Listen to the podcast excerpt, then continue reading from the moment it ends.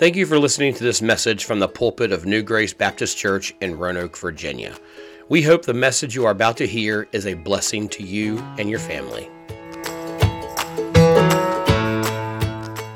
Acts chapter 10, uh, we come to really the, the first time that God is actively pushing the church to take the gospel to the Gentile nations. Now, of course, we remember uh, beginning of the book of Acts, the church had began in Jerusalem, and in Jerusalem they saw a lot of Jews uh, come to, to know Christ as their Savior. A lot of Jewish uh, people got saved and became Jewish believers. And of course, persecution comes, and so they're pushed out to Samaria, where they're, they're giving the gospel to the Samaritans. And then we have that one instance where Philip goes down and he gives the gospel to an Ethiopian eunuch who takes the gospel to the continent of Africa. But in Acts chapter 10, uh, God sends Peter specifically to go to the Gentile people.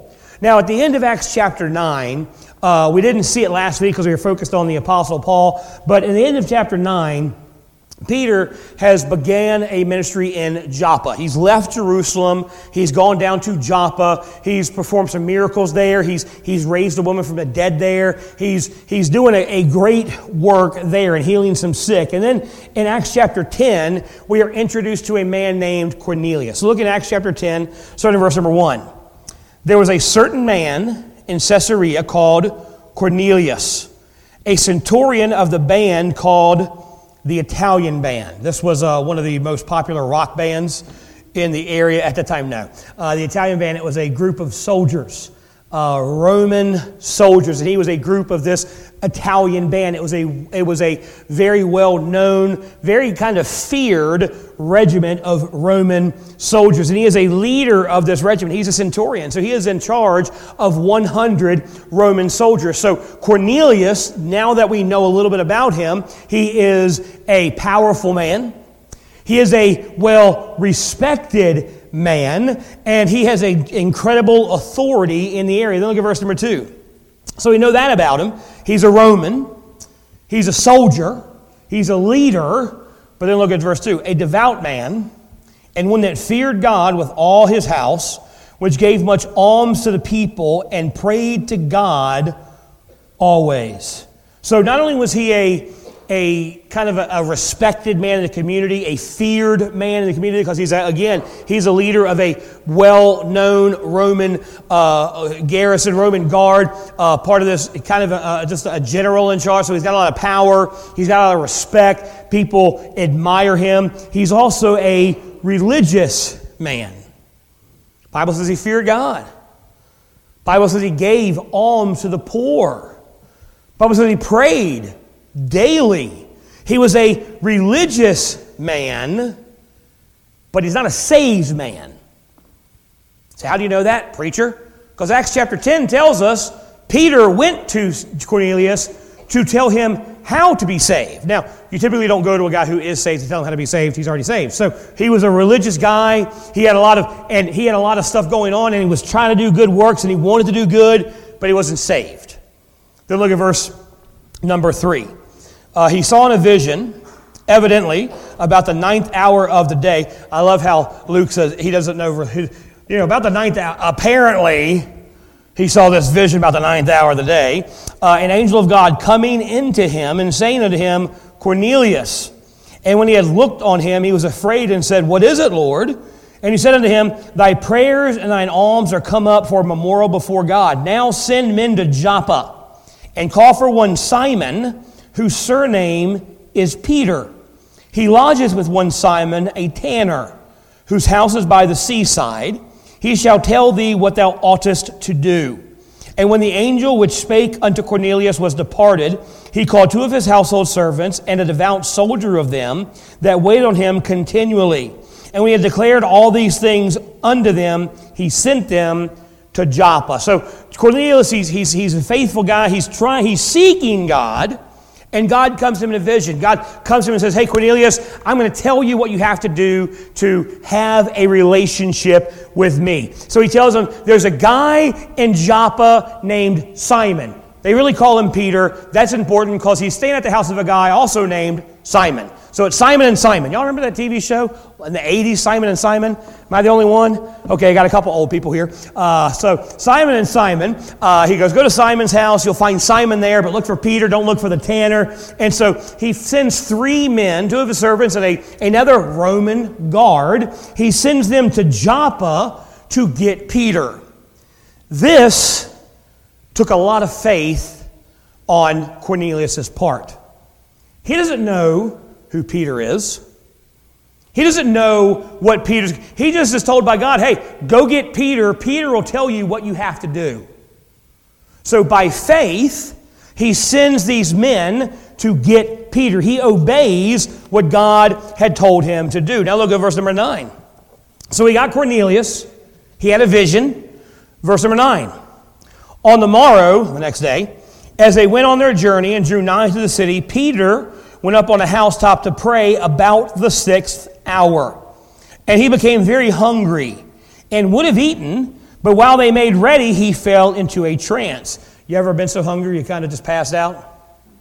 That's what Peter, Peter's, he's hangry right now. He's so hungry, he's fainting, and so he, he has this vision that God gives him. And saw heaven open and a certain vessel descending uh, unto him, and as, a, as it had been a great sheep, sheet knit at the four corners and let down to the earth. So he's, he's hungry.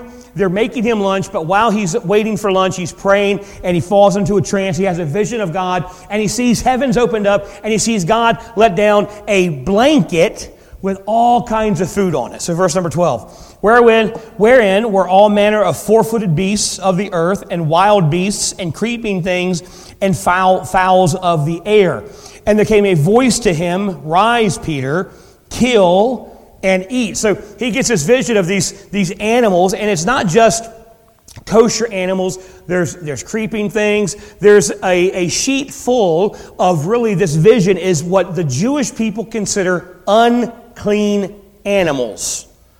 And God tells him, Rise up, Peter, kill some of this, these animals and eat them. But Peter said, Not so, Lord, for I have never eaten anything that is common or unclean. Uh, and the voice spoke to him and said, uh, again the second time, says, What God has cleansed, that call thou not common. This was done thrice, and the vessel was received up into heaven, uh, up again into heaven. Now, this, this vision that God gives Peter, uh, it's not just, it, he shows him a vision of all these unclean animals and says, Eat them. But Peter uh, says, No, Lord, I've never eaten anything uncommon or unclean. And God says, hey, don't call what I've uh, made clean, don't call it unclean, don't call it common. Now, this was not just a vision to let Peter and the Jewish people, the Jewish believers know that now they could eat bacon. That's a wonderful message to receive, and we could preach on that all day long, where God said, now eat bacon and shrimp, bacon wrapped shrimp. Beautiful. That's not really what he was dealing with here. That was part of what he was dealing with. But really, he was starting to begin to deal with the prejudices that Peter had in his heart. See, Peter, because of his culture, because of his upbringing, he had a lot of prejudices, not just with food, but God is going to tell him to go to the Gentiles.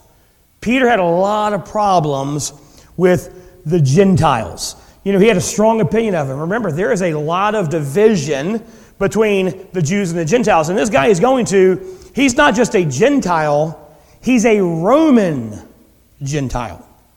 He's not just a Roman Gentile, he's a Roman soldier who's a Gentile. Who killed Jesus on the cross?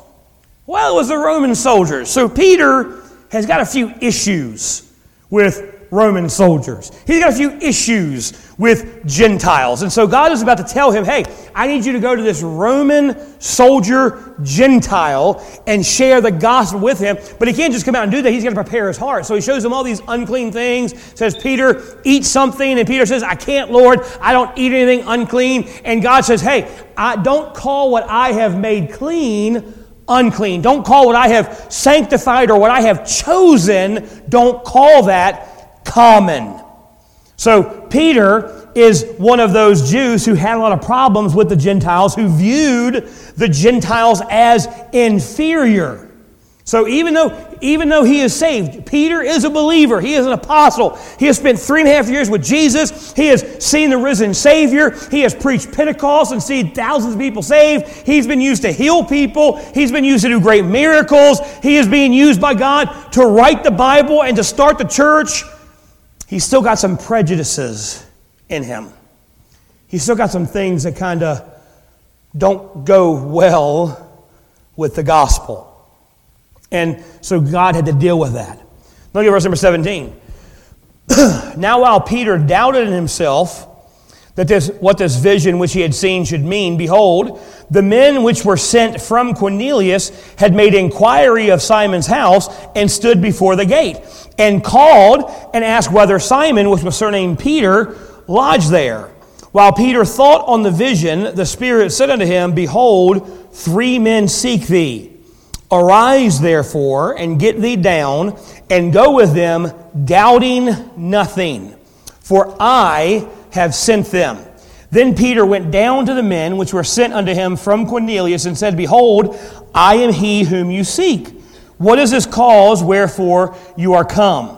And they said, Cornelius, the centurion, a just. Now, again, they just told him what he was. He's a Roman guard. He's a Roman general. He is a Roman leader of soldiers. So he's, he's a Gentile, he's a Roman soldier. So Cornelius the centurion, a just man, and one that feareth God and of good report among all the nation of the Jews, was warned from God by a holy angel to send for thee unto his house and to hear words of thee. Then called he, then called he them in and lodged them. And on the morrow, Peter went away with them and certain brethren from Joppa accompanied him. So we meet Cornelius, who God says, hey, go send for Peter. And Cornelius acts on faith, not knowing really what's going on, but he sends men to go get Peter. Then we see Peter, who has this vision from God about these unclean animals who now are made clean. And then as he's sitting there kind of wondering what's going on, the Holy Spirit speaks to him and says, hey, there's three guys down there stairs looking for you. Just go with them. Whatever they say, just go with them. Don't doubt it. Don't question it. Don't worry about it. Just go. So he goes to meet these guys and says, Hey, what do you guys want? Oh, we're Roman people. We're Roman Gentiles. We have this Roman soldier who God said to bring you to see, to see so you could talk to him. And Peter just says, All right. That takes incredible faith from Peter. So Cornelius, an unsaved man, is showing great faith. Peter, a believer, a follower, an apostle of God is showing incredible faith because, again, they, they speak well of Cornelius. They say, hey, Cornelius, Cornelius wants you to come talk to him. Man, Cornelius, he's a great guy. Everybody loves him. He's a wonderful person. But Peter doesn't know Cornelius. Peter don't know anything about him. And so he's just taking these strangers' word for the fact that Cornelius is a good guy who's not a Roman soldier is going to arrest him and have him crucified like they did Jesus, who's not going to throw him in prison like they have in the past. So he's going to, by faith, trust because God said, just follow them. Just do what they ask you to do. So he goes and obeys what they have to do. So Peter trusts God and his calling and goes with them. And let's look at verse number 24. Told you we're going to read a lot of scripture. We're going to read the whole chapter. Then we're going to quickly point out what this chapter is teaching us. Verse 24. and tomorrow, after they'd entered Caesarea, and Cornelius waited for them and had called together his kinsmen and near friends. So Cornelius brings people from his house, people from his neighborhood. He's like, hey, God said this guy's going to come and tell us what we got to do. Y'all got to, I don't know what he's going to say. I don't know what he's going to tell us to do, but let's all listen together to see what is going on. Uh, and Peter was coming in Cornelius met him and fell down at his feet and worshiped him. But Peter took him up, saying, Stand up, I myself also am a man. And as he talked with them, he went in and found many that were come together, and he said unto them, You know that it is unlawful, it is an unlawful thing for a man that is a Jew to keep company or come unto one another, one of another nation. But God showed me that I should not call any man common or unclean. See, he finally got the message God was telling him about the, the unclean food and the, the clean food. He was saying, you know what? God has told me to come to these men, and so God wants me to get rid of all these prejudices and all these, these things I have against other people. And so God told me to come here. The rest of the Jewish nation may look down upon you, people may look down upon you, but God told me to come here, so I'm going to obey God. Uh, Therefore came I unto you, verse 29, without gainsaying, as soon as I was sent for. I asked, therefore, what intent you have sent for me. So he goes, Look, you know, I shouldn't be here. It's unlawful for me to be here, but God told me to be here. What do you want? Verse 30. And Cornelius said, Four days ago, I was fasting until this hour, and at the ninth hour I prayed in my house, and behold, a man stood before me in bright clothing, and said, Cornelius, Thy prayer is heard, and thine alms are in remembrance of the, in the sight of God. Send therefore to Joppa, and call hither Simon, whose surname is Peter. He is lodged in the house of one Simon the tanner by the seaside, who when he cometh shall speak unto thee. Immediately therefore I sent to thee, and thou hast well done that thou art come. Now therefore are we all here present before God to hear all the things that are commanded thee of God. So Peter, again, he reminds you know, Cornelius, hey, I shouldn't be here. It's not legal for me to be here. But Cornelius tells him a story about what's going on uh, and how God had told him to go get Peter. Then look at verse number 34. Now, look, verse 34, I want you to underline it. I want you to highlight it. I want you to circle it. Whatever you do in your Bible. If it's your uh, Bible app, go ahead and highlight it with your finger. Uh, if you have, uh, if you mark in your Bible, uh, go ahead and mark it. If you don't mark in your Bible, why? You should mark in your Bible. It's bring your attention to things. Verse 34 is my favorite verse in the entire Bible. All right? It's a good one. Verse 34 Then Peter opened his mouth and said, Of a truth I perceive, God is no respecter of persons. That's a great verse right there. That's a great, look, that, that means no matter who you are, no matter where you came from, no matter what your past is, no matter what you're, what, what you're going through right now, God doesn't respect me more than you because I'm a pastor and you're just a layman, so God gives me better favor and God blesses me more and I'm going to have a bigger mansion in heaven than you are. Spoiler alert, you're none of us are getting a mansion in heaven, so don't worry about that. But is that, you know, God doesn't love me more than he loves you. And Peter says, I understand now that God loves me, a converted Jew, who left everything to follow Jesus, who gave my life for him, who has preached for him, who has served him, who has done miracles. God loves me, Peter the apostle, just as much as he loves this Roman soldier Cornelius. God is no respecter of persons. I don't think y'all like that verse as much as I like that verse. I don't think y'all understand that verse the way I understand that verse. You know why that's my favorite verse? Because that means God loves me just as much as He loves Peter, just as much as He loves King David, just as much. Here's a good thing. You know what that means? This verse here means God loves me just as much as He loves His Son, Jesus. Not because of anything I've done. Matter of fact, in spite of anything I've done but because Jesus came to earth, lived a perfect, sinless life, died on the cross, and absorbed the wrath of God for my sin, was buried, and rose again three days later. Now, He took my sin, and I have His righteousness, and God loves me just like He loves Jesus. But what this verse also tells us, because remember, who's Peter talking to? Peter's talking to an unsaved man. That means God also loves the unsaved world as much as he loves me. He loves the people who have never heard his name, the people who have reached. Now, just because he loves them doesn't mean they're going to heaven when they die. He loves them, he died for them. He wants them to receive salvation and become a child of God. If they don't, they're going to have to suffer eternity in hell. Not because of how bad they've done, but because they refuse to accept. But He loves them just as much as He loves us. God is no respecter of persons. Look, y'all need to memorize that verse, live ever. Tattoo it on your forehead backwards so you can see it in the mirror. All right?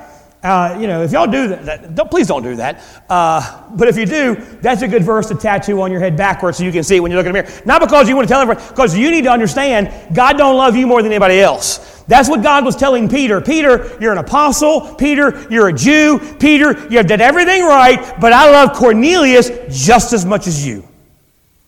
He's trying to get Peter to get rid of his cultural prejudices. That's what he wants us to do as well. So when you're driving down Melrose here and you see those people who, when you look at, you know they're struggling with drug addiction. You know they're struggling with sin. Sometimes, and, you see them, and I know you do it because I do it sometimes. You kind of get that little, how could they do that to yourself? They kind of, because, man, I, I'm glad I'm not like there. God's reminding us, hey, hey, hey, hey, I love them just as much as I love you. And I, he reminds me, hey, you're a few bad decisions away from being just where they're at. Don't get too proud. Don't get too high and mighty and think, oh, I would never. Don't ever say I would never. Because Satan's listening saying, oh, really? I bet I could get you to do that. Unless you're like, I would never give the gospel to anybody. Then Satan's like, all right, please, peace, I don't care, have that. But don't ever say I'm better. So Paul is dealing, God is dealing with Peter's cultural prejudices, his pride. He's dealing with ours too. God's no respecter of persons. That's not in my notes. I just, I don't think y'all like that verse as much as I like that verse. I want you to like that verse like I do, all right? Verse 35. But at every nation, he that feareth him and worketh righteousness is accepted with him. The word which God sent unto the children of Israel, preaching peace by Jesus Christ, he is Lord of all. That word, I say, you know, which was published throughout all Judea and began from Galilee after the baptism which John preached, how God anointed Jesus of Nazareth with the Holy Ghost and with power, who went about doing good and healing all that were oppressed of the devil. sorry for God was with him, and we are witnesses of all things which he did both in the land of the Jews and in Jerusalem, whom they slew and hanged on a tree. Him God raised up the third day. You know what he's, all right, do you, do you get what he's preaching here? He's preaching the gospel. Jesus came as God in the flesh, lived a perfect life, died on the cross, rose three days later. He is giving this man the gospel uh, who God raised him up the third day, showed him openly, not to all the people, but unto witnesses chosen before God, even to us who did eat and drink with him after he rose from the dead. And he commanded us to preach to the people and to testify that it is he which was ordained of God to be the judge of the quick and the dead. To him give all the prophets witness that through his name, whosoever believeth in him shall receive the remissions of sins. While Peter yet spake these words, the Holy Ghost fell on all them which heard the word, and they of the circumcision which viewed were astonished. Now, them of the circumcision, who were they? They are the Jews that Peter brought down with him from Joppa. They are Jewish believers who came from Joppa, and they're seeing Peter preach the gospel to these Roman Gentile soldiers, and they believe the gospel, and they receive Jesus as their Savior, and immediately they're filled with the Holy Spirit. And the Jews are like, Whoa, we've never seen this before. The uncircumcised Gentiles receiving the Holy Spirit. Verse 46, for they, for they heard them speak with tongues and magnify God. Then answered Peter, Can any man, man forbid water if they should not be baptized, which have received the Holy Ghost, as all we, as well as we? He commanded them to be baptized in the name of the Lord. Then prayed they to him to tarry certain days. So, this right here, this story, is an incredible picture of God's love for everyone for the world. For God so loved the world. Now, up to this point, the Jews viewed that as well, for God so loved the world just means us. But now he is showing these first believers, these Jewish believers, that the gospel, the love of God, is meant for everybody. But it shows us more than that because what we see here is Peter changing the world for God. Peter making an incredible impact on the world for the gospel. So it shows us how we can make an impact on the world around us, how we as believers, how we are meant to make a difference, how we are meant to change the world for God. So, how do we do that? Number one, first thing we see how we can make an impact on the world. Number one, Connor, walk closely with God. Cornelius was a religious man. Religion has never saved anybody. Period. I don't care how many times you go to church. I don't care how much money you give to the church. I don't care how many times you pray every day. I don't care how many times you fast. If you are basing your salvation on your religious activity, you are sorely mistaken and you're going to end up in hell one day. You got to have a relationship with God. Cornelius was a religious man, but Peter was a true believer. In verse 10, these Gentile unbelievers, they come to Peter, and when they find Peter, what is Peter doing? Look at verse 10 again. I got to flip my page. Because again, we spent a lot of time on the whole thing. Verse 10. Uh, and he became very hungry and would have eaten. Uh, sorry, verse 9. On the morrow, they went on the journey and drew nigh to the city, and Peter went up on the housetop to pray about the sixth hour. So, what, what did we find Peter doing when they find him? He's praying. Now, this wasn't something Peter did every once in a while, this was part of Peter's life. A consistent part of his life was a consistent prayer time with God. He made walking with God a regular part of his life. Here's what I'm saying if you do not have a regular, consistent, vibrant walk with God yourself, you are never going to impact any part of the world for God. Period. If you're not consistently, and not just getting up and reading your Bible to read your Bible, but if you're not studying and memorizing and meditating on the Word of God, if you are not consistently and regularly praying to God the Father, if you don't have a close walk with God daily, you will make no impact for God in any area of your life.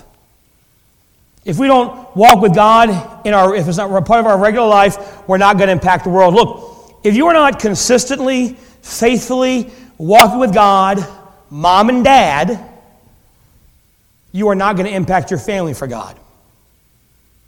Period. If mom and dad aren't walking with God, don't expect the kids to walk with God. There was a recent study that uh, Pew Research did and according to this, this study that was done in 2022, so very recent, 33% of adults ages 30 to 49. How many of y'all are ages 30 to 49? Okay, we got it. David's, you're on the cusp there, David. All right. So this, this study includes you. If you're age 30 to 49, 33% of you read your Bible at least once a week. Look, that's not enough, number one. But the number of that age group who read their Bible every day was so low they couldn't even do it. But so 33% of you read your Bible once a week. Now, look, if, if that's all that you're reading your Bible, you're not gonna, that's not enough to, to affect you or affect anybody around you. Now, second, but before we move on, older, how many of you are older than 49? And you're like, yeah, those, that, that those baby boomers or those, those zennials, we're zennials. You know, we're not millennials. Forget the millennials. You know, if you, you, you, I remember the 80s. I wasn't born in the 88. I remember the 80s. Uh, but anyway, so, you know, us zennials, like, man, they, they don't read the Bible enough. Uh, those of you who are over 50, the baby boomers, 29% of you read your Bible once a week. So don't get so high and mighty. You ain't doing much better. But here's the thing of people 18 and under. How many of y'all are 18 and under? We got a few of you in here. We got a few kiddies in here. 5% of people 18 and under read their Bible at all. You, you know why? 5% of under 18 year olds are barely reading their Bible because mom and dad are only reading it once a week if they're reading it at all. How can we expect them to do what we don't do? What you, what you allow in your life, your kids are going to do in excess. Here's the thing if you don't make prayers and reading your Bible and church attendance a priority in your life, guess what your kids aren't going to do? Any of it. We wonder why our kids turn 18, go to college, graduate, start their own life, and never come back to church. Because walking with God wasn't a priority for mom and dad. So it's not a priority for them. If you're going to impact your family, walking with God has to be a priority for you. You've got to make reading your Bible more than just once a week. And look, the sad thing is that 33% of, uh, of adults who read their Bible once a week, you know when they consider reading their Bible? When they came to church and the pastor said, Open your Bible too. If Acts chapter 10 is the only chapter you read in your Bible this week, because I just read it to you, you ain't reading enough Bible. I'm not saying you got to get up and study four or five hours a day. I'm not saying you got to get up and read 15 or 16 chapters a day. I'm just saying you got to get up and you got to have your daily bread. You got to read the Bible. Open it up. And look, I don't care if you read 15 chapters or a verse. If God speaks to you in that verse, praise the Lord. You have to walk closely with God. If you don't, you're not going to impact anything for the kingdom of God, including your family. So if you're not walking close to God, you're not going to impact your neighborhood, your job, your school, or your family for the kingdom of God. Second thing you got to do, not only do you got to walk close with God, number two, you got to obey God. Look at verse number 23. then called he in them and lodged them, and on the morrow Peter, Peter went away with them, and certain brethren from Joppa accompanied him. So God tells Peter, Hey, Peter, three guys are going to come and talk to you. Don't question it. Don't ask what they want. Don't do it. All you got to do, Peter, is follow them. And Peter obeyed God. He didn't question it. He didn't go back to God that night and say, Hey, God, I know you said just follow these dudes, but they're Romans. You sure about this? They said, Come. He said, All right, let's go. He obeyed the Lord. And look, that's something that wasn't usually expected of him. Again, Cornelius, he's a Gentile, he's a Roman soldier. Peter's a converted Jew. Culture and the law prevented him from even visiting someone from Rome. Uh, and, and again, Rome was the enemy to the first believers. Peter had every reason not to obey God, but he did it anyway. Now, one reason he so willingly obeyed God was because Point number one, he was walking closely to God. If you're not walking close to God and God asks you to do something, you're not going to obey Him. Why? Because closeness with God produces love for God, which brings obedience to God. Remember what Jesus said? He goes, If you love me, you'll keep my commandments. If you love me, you'll obey me. You know why I love my wife so much? And, you know, I love her more now than I, I, I did when I was 19 and proposed to her. So you proposed at 19? Yeah, I was stupid. Don't do that. Uh, but, you know, when I was 19 and proposed, she had just graduated high school. So I don't even think, she wasn't even 18 yet. Uh, she was 17. Uh, but, you know, she had just graduated high school and I proposed to her. And, uh, you know, and that was that. But, you know, I, I loved her then. But uh, uh, and, and you know you know how I know I love her I love her more now because when we when we right before we got married I'm talking to my mom and she thought it was a huge mistake again I've told y'all when we got married my family they didn't hate April but they didn't really like April and now they like her more than like me so it worked out for her but I remember before my wedding my mom always she's like are you sure you want to do this and you know I think you're making a mistake and I told her mom look if it doesn't work out we'll just get it annulled or get a divorce no big deal. That was my opinion when we got married. Now, I couldn't imagine divorcing her. I couldn't imagine living with, now I could kill her sometimes, but I would never divorce. I can't imagine living without her. And look, she gets mad because sometimes she'll be like, "Oh, don't," you know, she'll say, "I need you," and I'm like, "I don't need you, honey. I mean, I can, I can get by without you. I can, I can make my bed. I can cook dinner. I cook better than you do. You know, I can, I can take care of myself. I can clean the house. I can do all the things that you know you take care of. I, I don't need you, but I want you, and I can't live without you. But when we were 20, when I was 20 and we got married, I thought, well, if this doesn't, if this doesn't work out, no big deal. You know, we got, we got a while to get into Norman. We get a divorce, no big deal. But I love her now more. Than I don't know where I was going with that. Uh, anyway, oh yeah. So anyway, love, and look, I don't, when I say obey her, I don't obey her. She doesn't obey me. We submit to each other. But I respect her, and she'll ask me to do stuff, and I'll do it. And I, I care about what her opinion is because I love her. The closer I get to God, the more likely I am when God says, hey, do whatever the more likely I'm to say, Yes, Lord. I'll obey. No questions asked. Closeness leads to love that, that always makes obedience easy. Now, we are not going to make an influence on our world unless we are willing and eager to obey God. Not just in the things that are easy, not just in the things that we want to do. Because look, what Peter is doing here is not easy for him.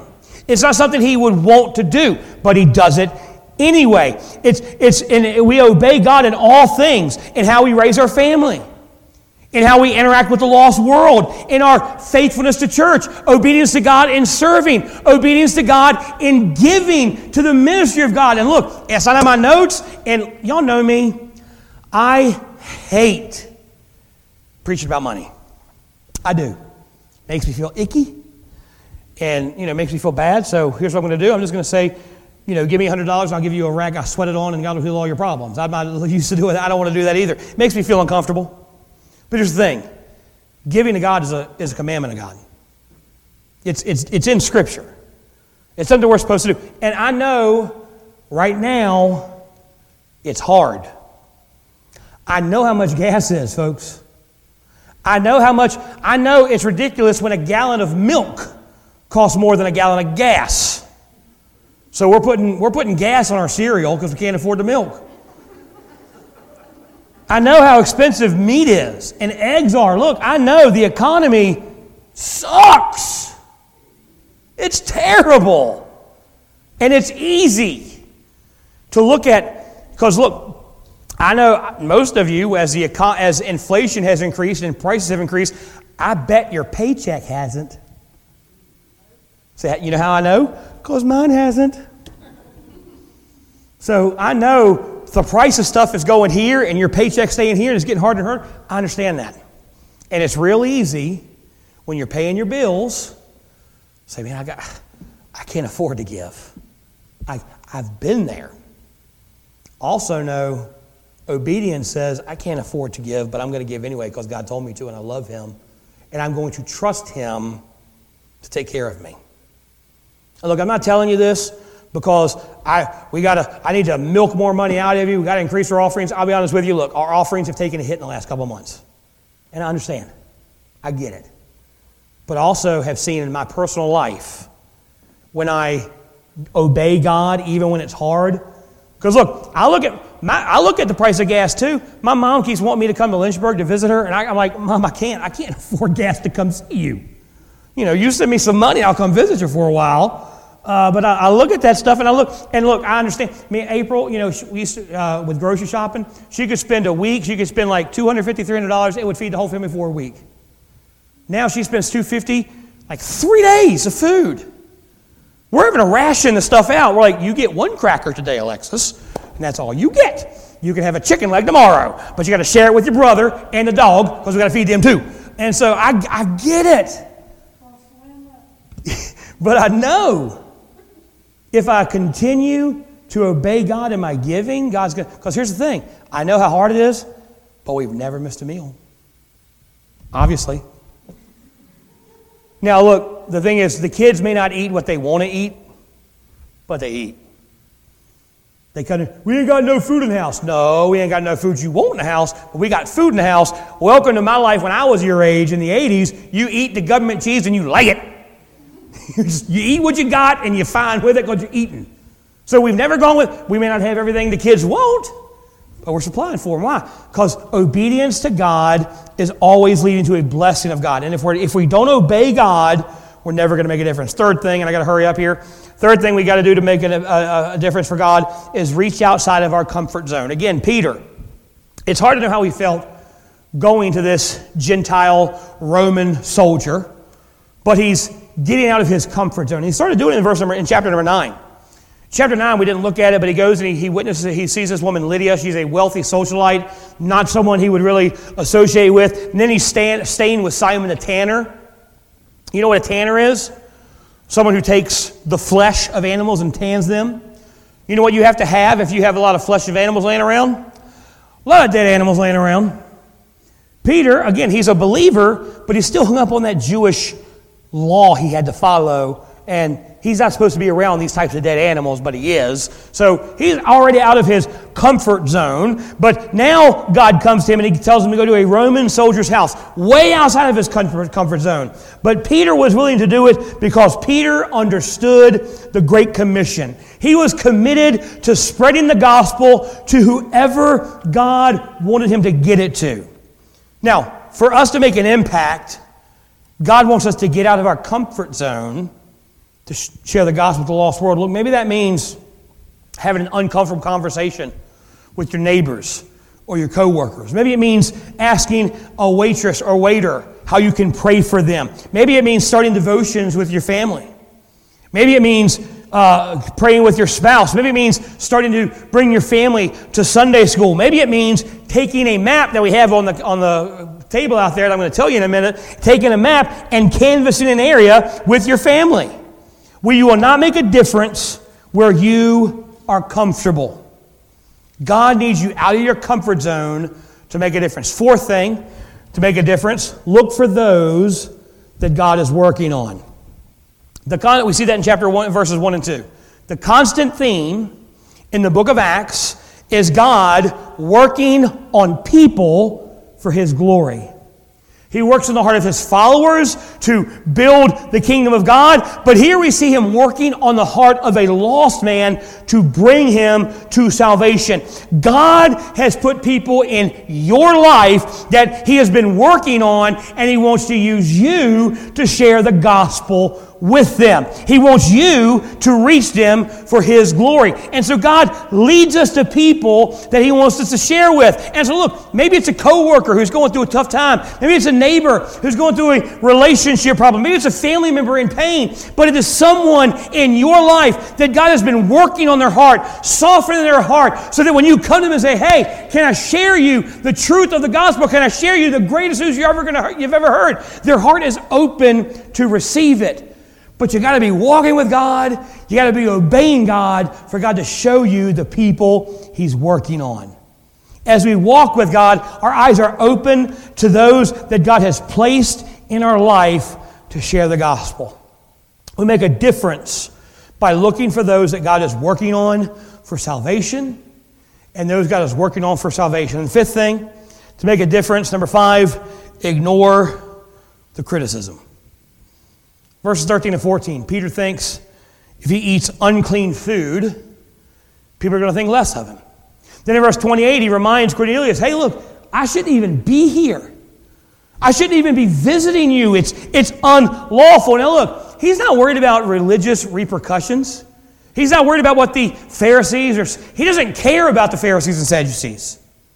He's worried about what people are going to think of him how people are going to criticize him for doing what the law says he shouldn't. So, if, if he's a follower of God, why would he break the law? Here's a quote I found this week. It's from an unknown author, but it's got great truth in it. Don't mind the criticism. If it's untrue, disregard it. If it's unfair, don't let it irritate you. If it's ignorant, smile about it. If it's justified, learn from it. See, people resist what God wants them to do. The Jewish culture was resistant. Peter was resistant. The church was resistant, and they were critical and they were skeptical about what is happening. But Peter overcame the resistance. He overcame his own resistance and what he thought about what other people think about him, and he did what God had called him to do. He made a difference because he was more concerned with God's will than what man thought. Look, you might be resistant to what God's calling you to do. You may be worried about what people are going to think about you. If you care about what other people think over what God wants, you're never going to make a difference. Look, our world is a mess. Can we all agree with that? This world is messed up. And look, it ain't going to get better. So, how do you know that? Because the Bible says it's going to wax worse and worse. You think it's bad now? Wait a year. If the Lord don't come back, oh Lord, please come back today. But if He don't come back, it's going to get worse and worse. The world is a mess. You know, we're not, we, but we are not left here simply, simply to get through the mess and make no impact on the world. We are here to change the world with the gospel. We are here to impact the world for God. But we're not going to do that if we're not walking with Him. We're not going to do that if we're not obeying Him. We're not going to do that if we're not reaching outside of our comfort zone. We're not going to do that if we're not looking to see where He's moving. And we're not going to do that if we don't ignore the criticism from the world. Look, if you don't want to make an impact for God, keep doing what you're doing. Satan will not bother you. I promise you that. You don't want to make an impact for God, Satan's not going to touch you. But if you want to make an impact, we have to get busy walking with and serving God. Let's pray. Heavenly Father,